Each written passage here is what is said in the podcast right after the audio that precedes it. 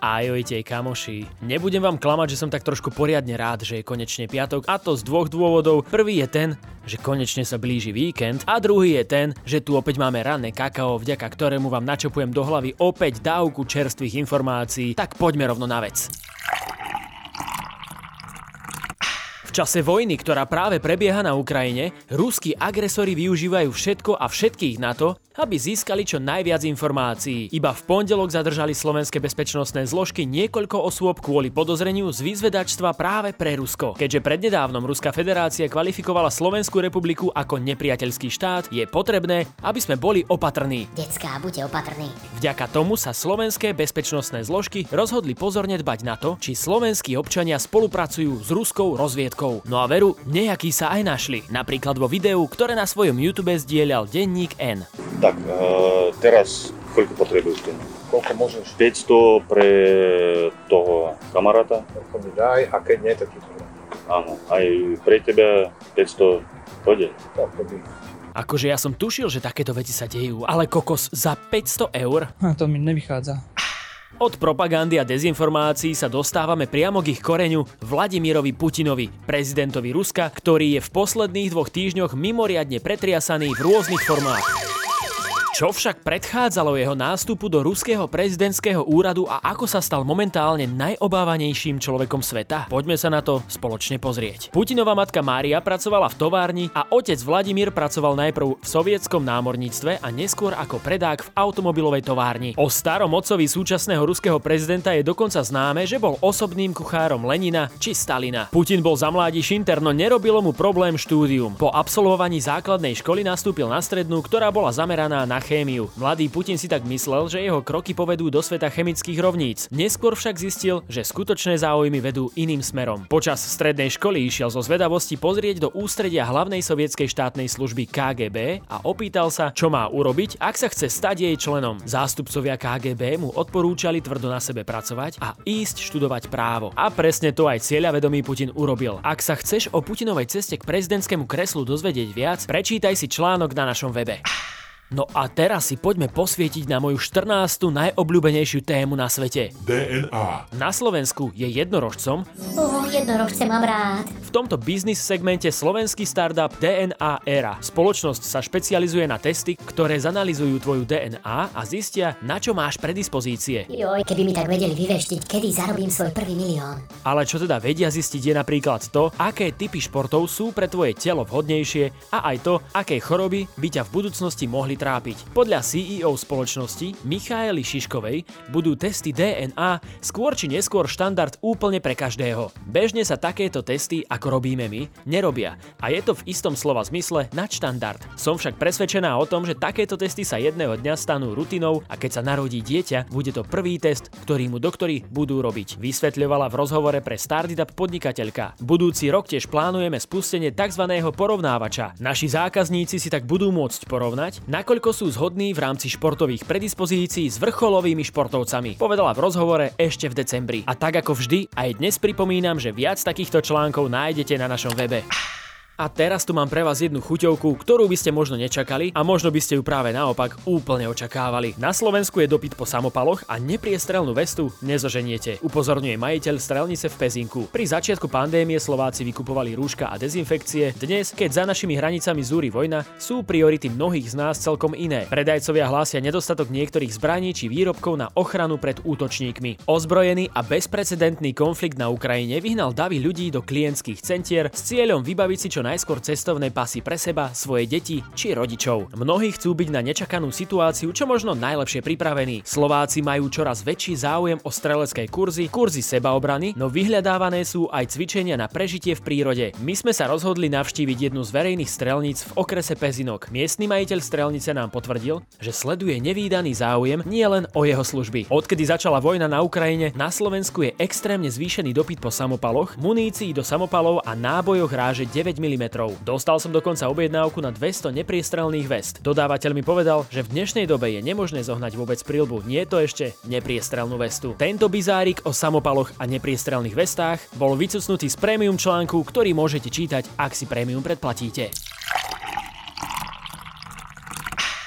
Poďme sa spoločne ale teraz pozrieť na poklady, ktoré skrýva náš Instagram. Slovenský premiér necestoval do Kieva, lebo mu to bezpečnostné zložky neodporúčali. Náš premiér Eduard Heger teda neodcestoval do Kieva spolu s predsedami vlád Českej republiky, Poľska a Slovinska po konzultácii s bezpečnostnými zložkami. Tie mu to vyslovene neodporúčali. No tak tomu rozumiem. Ukrajinský prezident Zelenský v utorok večer na sociálnej sieti Telegram zverejnil zábery z rokovania s premiérmi Česka, Poľska a Slovinska. No ale ja mám takého tušáka, že keďže tam bolo to Slovinsko, aj tak si bude zvyšok sveta myslieť, že sme tam boli my. Návšteva má ukázať jasnú podporu Ukrajiny zo strany štátov Európskej únie. Cí, a toto sa mi páči, táto ďalšia infoška. Dánsko navrhuje zákaz predaja cigariet ľuďom narodeným po roku dvetisícdesať. Cieľom tohto kroku je zabrániť ďalšej generácii Dánov, aby sa dotkla akejkoľvek formy tabaku. V prípade potreby sme pripravení zakázať predaj tejto generácii postupným zvyšovaním vekovej hranice nákupu, povedal poslanec dánskeho parlamentu Heinike. Heinike. Heunické? Heinike. Heinike. Heinike. Heinike. Heinike. Dúfam, že som to povedal správne. Podľa súčasných pravidiel majú dánsky občania mladší ako osemnásť rokov zákaz kupovať tabak alebo fajčiť elektronické cigarety. Ale približne tridsaťjeden percent ľudí vo veku od pätnásť do dvadsaťdeväť rokov stále fajčí, povedal Heinike asi. Netflix do svojej ponuky pridal seriál s ukrajinským prezidentom Zelenským. Dostupný je aj na Slovensku. Satirický seriál Sluha ľudu, v ktorom účinkuje súčasný ukrajinský prezident, je dostupný na Netflixe. Pýtali ste sa? A je späť, napísala streamovacia služba v stredu na Twitteri, kde oznámila návrat série. Dej opisuje život stredoškolského učiteľa dejepisu, ktorý sa nečakane stane prezidentom potom, čo sa video, na ktorom sa sťažuje na korupciu, stalo virálnym. Robíte si z nás srandu? Test z angličtiny bola obrovská podpásovka, hovoria nahnevaní maturanti, ktorí počas stredy písali externý test a slohovú prácu z vybraného cudzieho jazyka. Tak ako po minulé roky, aj tento rok si najviac študentov zvolilo možnosť angličtiny. Študenti sa však cítia oklamaní. So smutkom v hlase hodnotí maturitu z cudzieho jazyka aj Terézia, ktorá celý test označila za jedno veľké trápenie. Pán minister školstva vyhlásil, že bude sa zohľadňovať dištančná výučba a aj v tých týchto testoch, že sa bude zohľadňovať, tak podľa mňa tí ľudia v tom núceme, dva roky absolútne nič nerobili a dva roky boli platení za úplne nič nerobenie. Prezradila maturantka.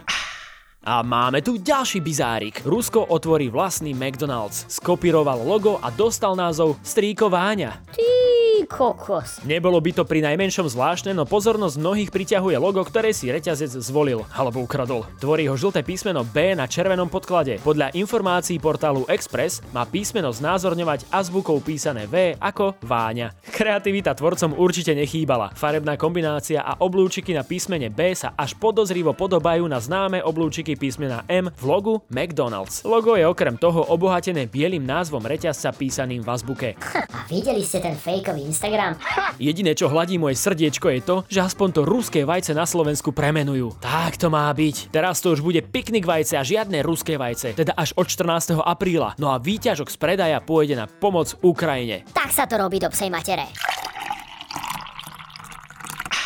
Každé ranné kakao sprevádza aj prierez našim YouTubeom a inak tomu nebude ani dnes. Hosťom najnovšej epizódy Startitup Diskusný klub je spisovateľ a cestovateľ František Hrabal Krondak, ktorý precestoval značnú časť Ruska, do ktorého má momentálne zakázaný vstup. Těžko rozeznať hlupáka od trola, ale sú jen dvě varianty. Buď je za to placenej, anebo je tak blbej. Rozumíte, no čo vám na to řeknu? Môžu Putina zastaviť samotní Rusi? Donútia Putina sankcie a zjednotenie Západu ukončiť vojnu a obráti sa verejná mienka proti Ukrajincom? To všetko sa dozviete v novom diskusnom klube.